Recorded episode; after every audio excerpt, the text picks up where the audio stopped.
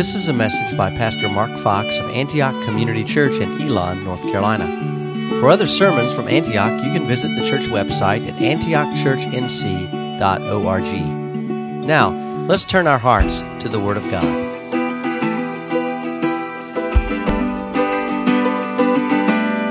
Glad you're here. Our scripture this morning that we will look at together is uh, begins in Genesis chapter 27, verse 41.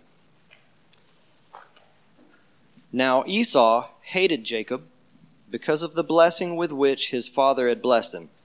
And Esau said to himself, The days of mourning for my father are approaching. Then I will kill my brother Jacob. But the words of Esau, her older son, were told to Rebekah. So she sent and called Jacob, her younger son, and said to him, Behold, your brother Esau comforts himself about you by planning to kill you. Now therefore, my son, obey my voice.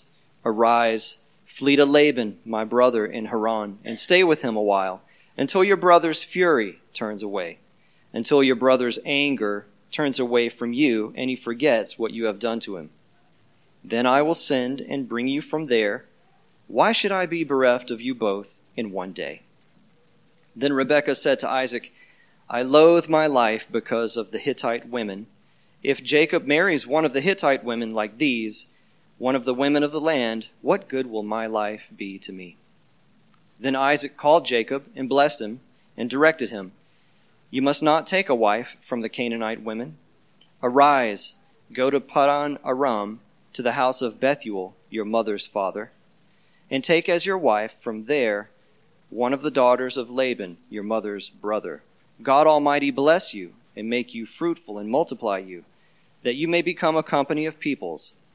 May he give the blessing of Abraham to you and to your offspring with you, that you may take possession of the land of your sojournings that God gave to Abraham.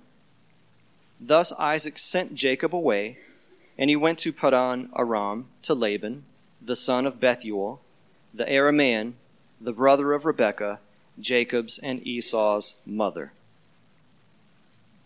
Now Esau saw that Isaac had blessed Jacob and sent him away to Padan Aram to take a wife from there, and that as he blessed him, he directed him, You must not take a wife from the Canaanite women. And that Jacob had obeyed his father and his mother and gone to Padan Aram. So when Esau saw that the Canaanite women did not please Isaac his father, Esau went to Ishmael and took as his wife, besides the wives he had, Mahalath, the daughter of Ishmael, Abraham's son, the sister of Nebaioth. Jacob left Beersheba and went toward Haran, and he came to a certain place and stayed there that night, because the sun had set. Taking one of the stones of the place, he put it under his head and lay down in that place to sleep. And as he dreamed, and behold, there was a ladder set up on the earth, and the top of it reached to heaven and behold, the angels of God were ascending and descending on it. And behold, the Lord stood above it and said, I am the Lord, the God of Abraham your father, and the God of Isaac. The land on which you lie I will give to you and to your offspring. Your offspring shall be like the dust of the earth, and you shall spread abroad to the west, and to the east, and to the north, and to the south and in you and your offspring shall all the families of the earth be blessed. Behold, I am with you and will keep you wherever you go, and will bring you back to this land, for I will not leave you until I have done what I have promised you.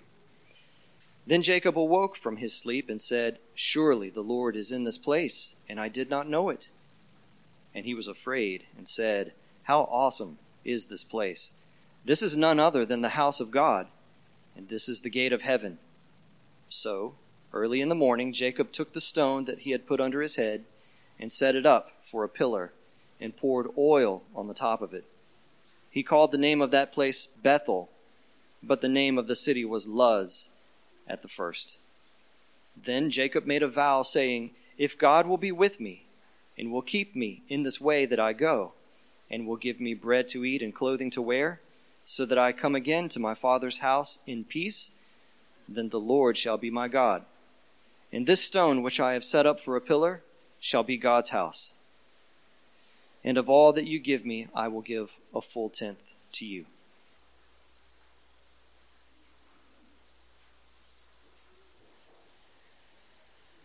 Amen. Surely the presence of the Lord is in this place. Jacob said first, right? I can feel his mighty presence and his grace. Welcome this morning to Antioch. Is the microphone working? Can you hear me? Turn it up, Luke. Just when you think it's safe for Jacob to go back to life as usual, you find out that Esau plans to kill him. Right? No big deal. As soon as the time for mourning for dear old dad is done, Esau tells somebody, I'm going to kill my brother.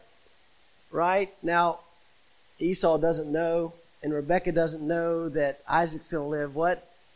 20 more years. So he's going to wait a long time to kill Jacob. Of course, that never happens.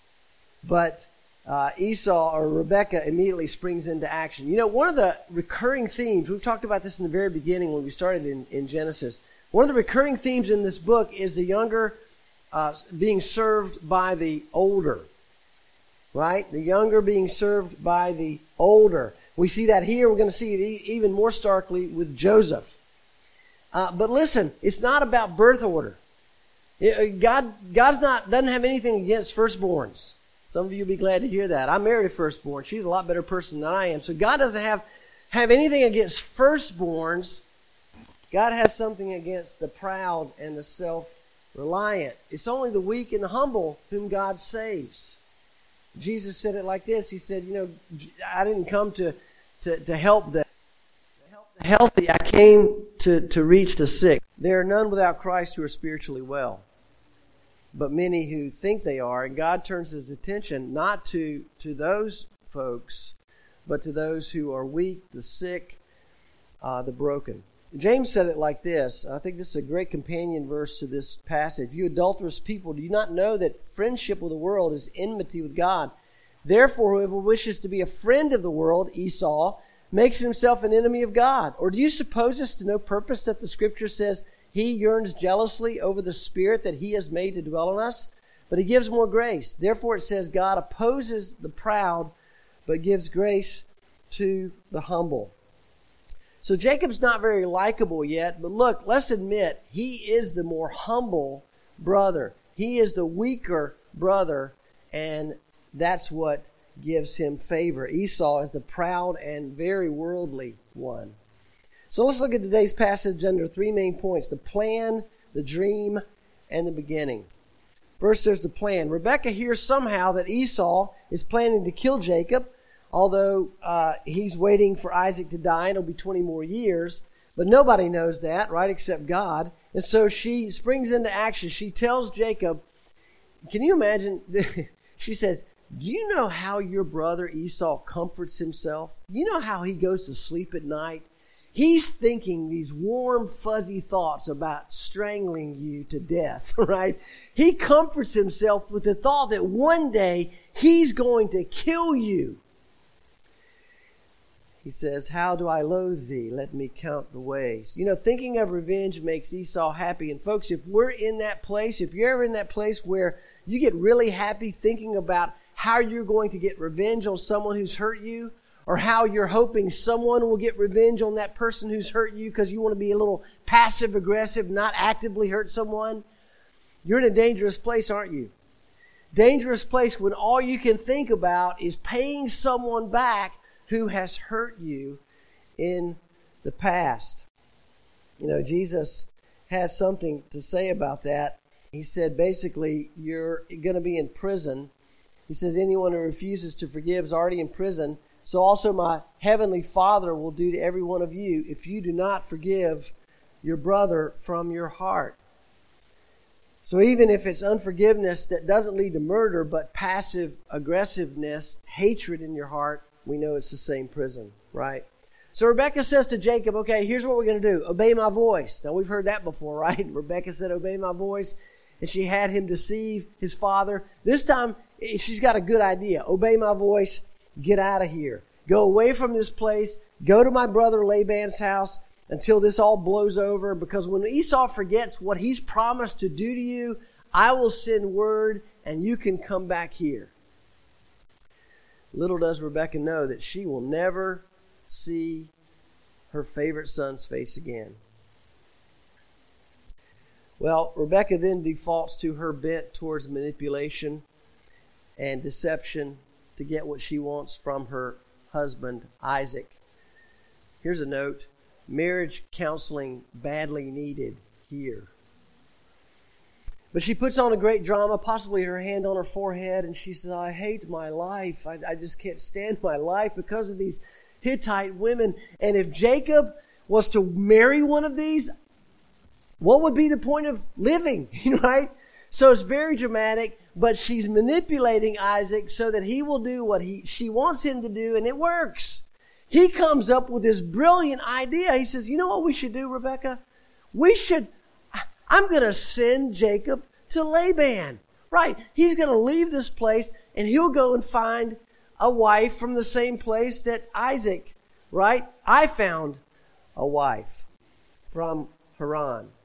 So she gets her way, and he calls Jacob to himself and blesses him and sends him away. You know what I love about this scene, though, with her re- manipulating her husband and Isaac doing what she wants him to do, and then Jacob getting sent away because his brother wants to what? He wants to kill him. You know what I love about this? But because even in this dysfunctional family, Make no bones about it. This family is messed up.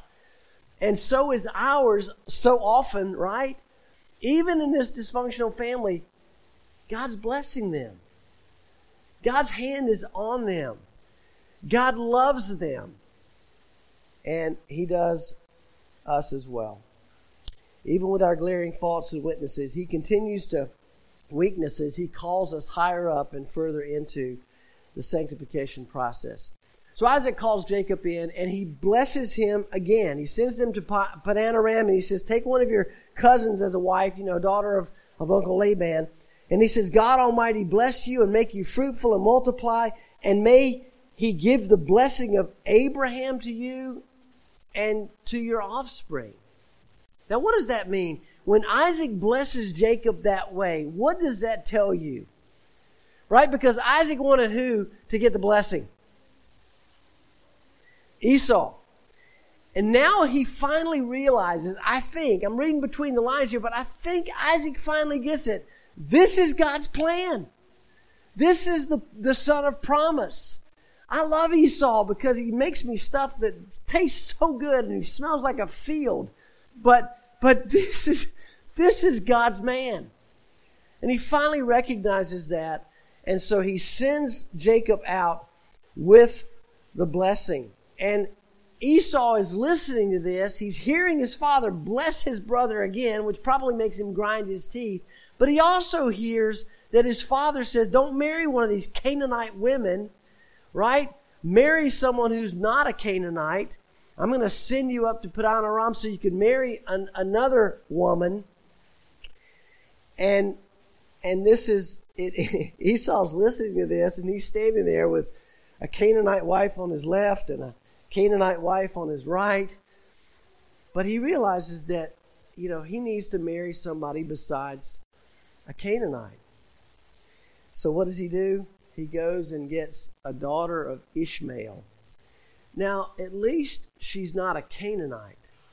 But as Derek Kidner wrote, Esau took the point, his attempt to do the approved thing, though, was like most religious efforts of the natural man, superficial and ill judged. To take a third wife, even though an Ishmaelite was better than a Hittite, was hardly the way back to blessing. By the way, I like that quote. Grief walks upon the heels of pleasure. Married in haste, we repent at leisure. Okay, so that leads us to the dream. It could be argued that the two most important events in Jacob's life happened at night. One while he was leaving Canaan for Haran, and the other when he was leaving Haran for Canaan 20 years later. We'll get to that in a few weeks. In each case, Jacob is alone. Right? When he has this dream, he's alone. He's disconnecting from Esau and he's going to be connected to Laban for 20 years. And when he's returning to Canaan, he's alone. He sends his family out and he's alone in this place where he wrestles with, you know, the man who probably the pre incarnate Christ. He's alone. He's disconnecting then from Laban and he's moving back towards Esau. And these two nighttime events shape and change Jacob. Allen Ross writes this, and I like this quote. I think we can probably relate to this. We're a lot like this, right? Jacob's life functioned on two levels his conflicts with individuals, you never have those, do you? As his, and his encounters with God. He's constantly in conflict. Right now, he's in conflict with Esau. He's going to be in conflict with Laban. And, and, and at the same time, he is meeting with God. Although he doesn't understand all of it yet, God is coming to meet with him, to be with him, to shepherd him. And guys, look, we're constantly in conflict with people because we're sinners and they're sinners, and that's always going to cause conflict. And so that's why we desperately need to constantly be in encounters with God. And we don't have to wait till we dream something and see this vision. Don't do that. Simply encounter God every day here in the Word. And He's with us and He's taking us through those conflicts with family, friends, and enemies. So in the dream, Jacob sees a ladder or a staircase. Most most people believe that what he saw was not the, the picture. You'll see it again in a second of a of a you know, like a Werner ladder leaning up against your house so you can clean your gutters, right? It would be more like those ziggurats. Remember when we talked about the Tower of Babel and they believed that what they were building was a ziggurat that had all these staircases that continually go higher and higher and higher. So, probably what he saw was a staircase going towards heaven and not a ladder. But it really doesn't matter. The, the point is, is that he sees this structure that's between earth and heaven, and he sees angels and he knows they're angels. Somehow he never seen an angel before, but he knows they're angels. They, these aren't these aren't humans going up and down, but they are are descending and they are ascending on this structure between earth and heaven and between heaven and earth, right? And it points to this intimate relationship which the Lord has with his creation. This is not a vision that and Jacob saw one time, and that only happened one time, and it was just a singular event where angels were going up and down. That's an eternal event, at least until until Christ comes back. Maybe it won't happen in in, in you know in eternity, but it's happening now. There are angels coming and going all the time because God is intimately connected to his creation and especially to his people. Right? And then there is the Lord Himself. He stands above all of this, and Jacob sees the Lord above this. And, and, and the Lord is not just speaking a general blessing over the people who will believe, He speaks directly to Jacob. In fact, the wording here it says that the Lord stood above it, the ladder or staircase. You may have a little note in your Bible at the bottom that says it also can mean that he stood with him or beside him. Right? When it says the Lord stood above it, it also means that he stood with Jacob. He's standing beside Jacob, who's lying on the ground, a stone with, as a pillow, and Jacob is having this dream, and he sees the Lord, and the Lord is standing with him. And the Lord says to him, What? I'm with you, Jacob. I will keep you, Jacob wherever you go, and I will bring you back to this land. In other words, this is my plan, Jacob. Yeah, you're leaving this land, this promised land, and you're going to the land of your your your ancestors or your what is it, forefathers? Your forefathers, right? You're going back to Haran, that area, but I'm going to bring you back. I'm going to be with you the whole way. I'm never going to leave your side. What a moment in the life of God's people because this applies to me and you before. What's the contrast between this, this ladder, this staircase going up to heaven? What's the story that we read way earlier that is the opposite of this. Right? It's the Tower of Babel. Right? In the Tower of Babel, man was trying to build a structure so that he could get up to God somehow through my own means, through my own effort, through my own guile, my own cunning, my own engineering prowess. I'm going to make a way that I can get to God. And God laughed at that. But here he shows Jacob, this is the way you get to God.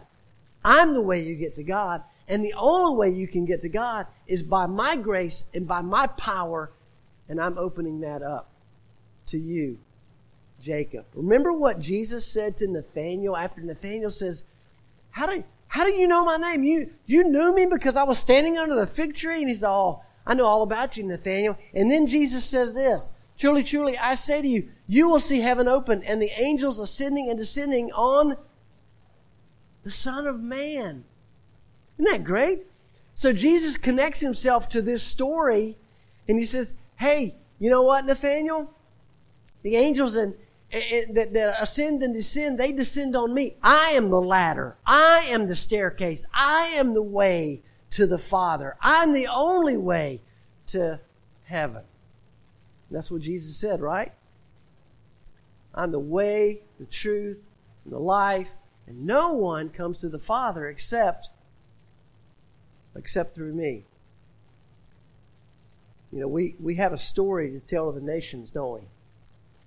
That Jesus is the ladder, Jesus is the staircase, Jesus is the way. Well, that leads to the last point, and that is the beginning. Jacob woke up, and the beginning of the change in his life had happened here, at this place, in that night, during that dream. The beginning of the change. Now, it's going to be a slow change.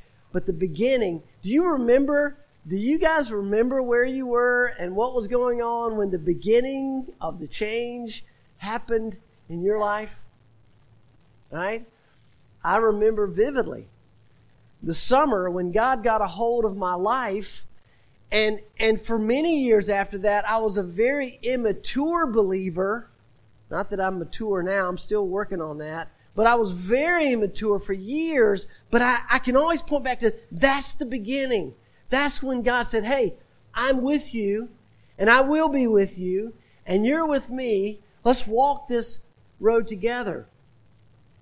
And and and that's the experience that Jacob would have. I, I think that Jacob would tell us if he were here right now, he would tell us that that he understood for the first time during that dream that life was not all about him. His cunning, his guile, his ability to make things happen for himself, his ability to reach out and grab somebody by the heel so he could get something that he wanted. Jacob, for the first time, realized life's much bigger than me. It's not about me, there's a bigger picture. And I think this is the beginning of a 20 year process that's going to break Jacob and shake Jacob, shape Jacob, and finally bring Jacob to the end of Jacob, to the end of himself, and he's going to even get a new name. You'll hear about that later.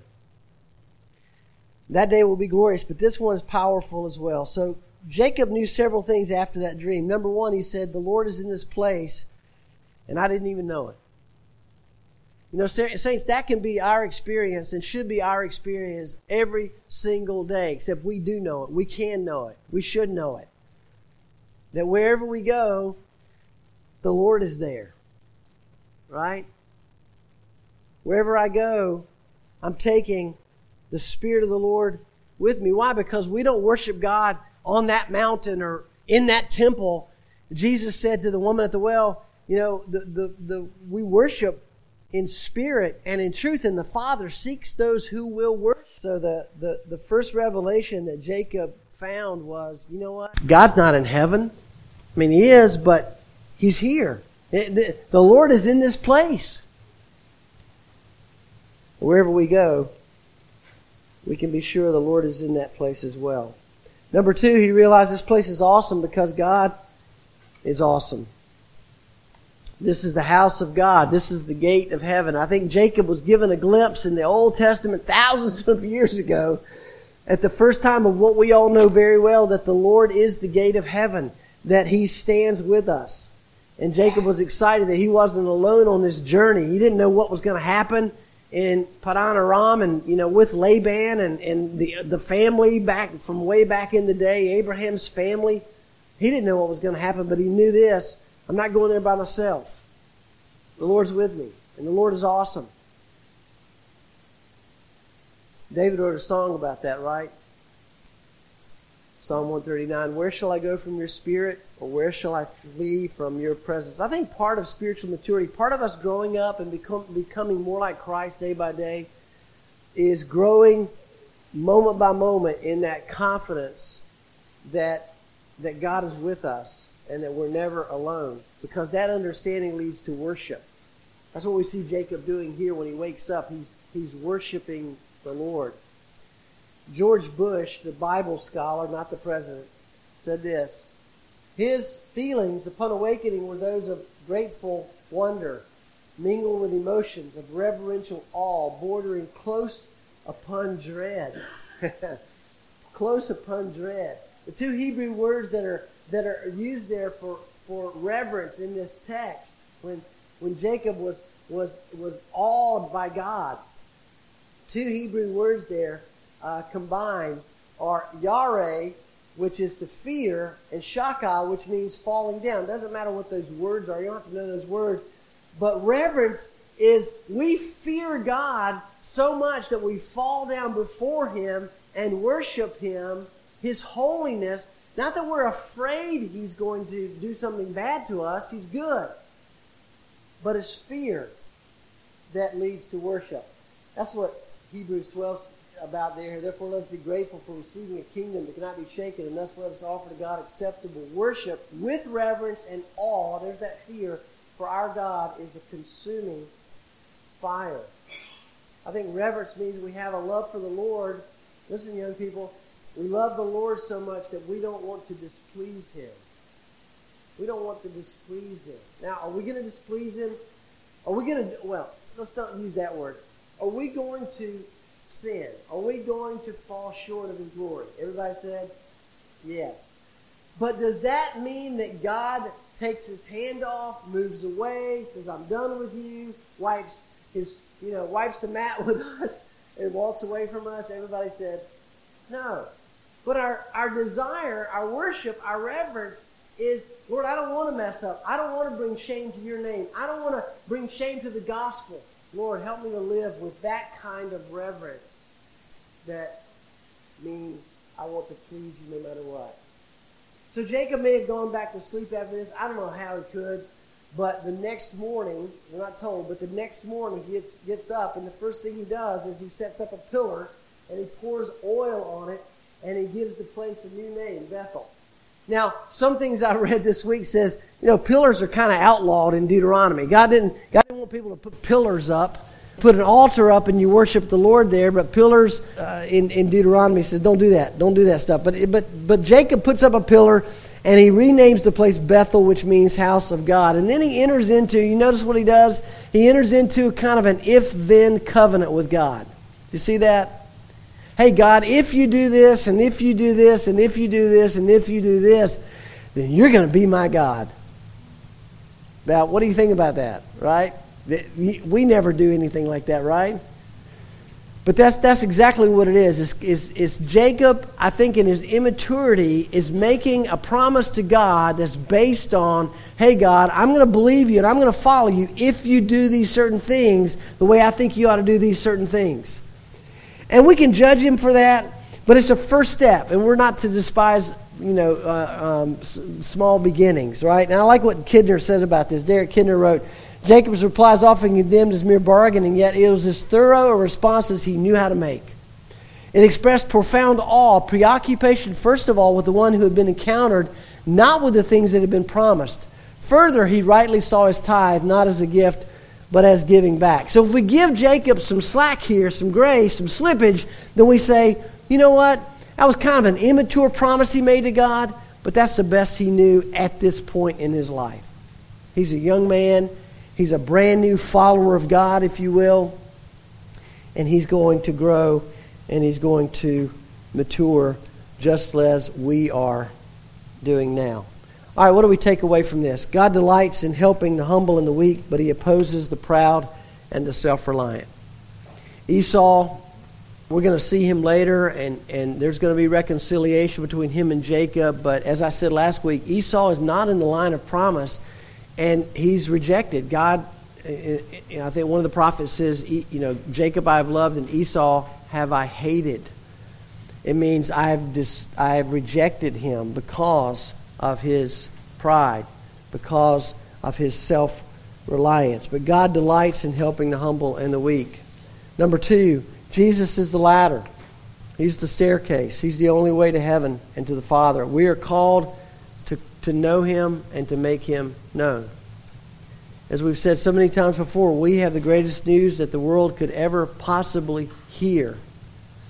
The greatest news has nothing to do with presidents or popes or politicians or movie stars or rock stars or, or billionaires. The greatest news that the, the world could ever hear is hey, come and be chainless, as Caleb said this morning. I got good news. You don't have to drag that sin weight around any longer. I've got great news. There's one who came to take your place, to take that sin, and you can walk in freedom with him. And it doesn't matter who's in the White House, and it doesn't matter, you know, what happens with the economy. It doesn't matter what happens with our nation. We love our nation, but Christ is our deliverer, not men. Number three, sanctification is a lifelong process for you and for me, just as it was for Jacob. Isn't that good news? That God is not done with us, and He's going to keep working on us and He's going to keep working through us. Let's pray. Father, we're thankful this morning for Jacob's dream because, Lord, that's not just a dream for us, it's a reality. We, we see you, God, high and lifted up. We see the Son of Man seated at your right hand, and He's interceding for us. And He has the right to do so because He came as the high priest, and He offered a sacrifice, and it was Himself. And because of the blood of Jesus shed on the cross, because of, because of his broken body on the cross, Lord, we have been invited to come into your presence, not just for today, but for eternity. And Lord, we thank you for that. And we praise you this morning that you've called us uh, up to a higher place. We're seated in the heavens with Christ Jesus, and you're continually uh, shaping us and forming us into the person you want us to be, conformed to the image of your Son. Lord, as we get ready to take communion, prepare our hearts uh, as we look back to the cross and look forward to that day when we will be with you forever and we will break bread together with you at the wedding feast of the Lamb. Until then, Lord, help us to be faithful. Help us to love you and to, to serve you with reverential awe. In Jesus' name, amen. Thank you for listening to this message by Pastor Mark Fox of Antioch Community Church in Elon, North Carolina. Antioch meets every Sunday for worship at 10 o'clock a.m. at 1600 Powerline Road in Elon. You can download other messages by Pastor Fox at antiochchurch.cc. You can also learn how to order his books or subscribe to his blog at jmarkfox.com.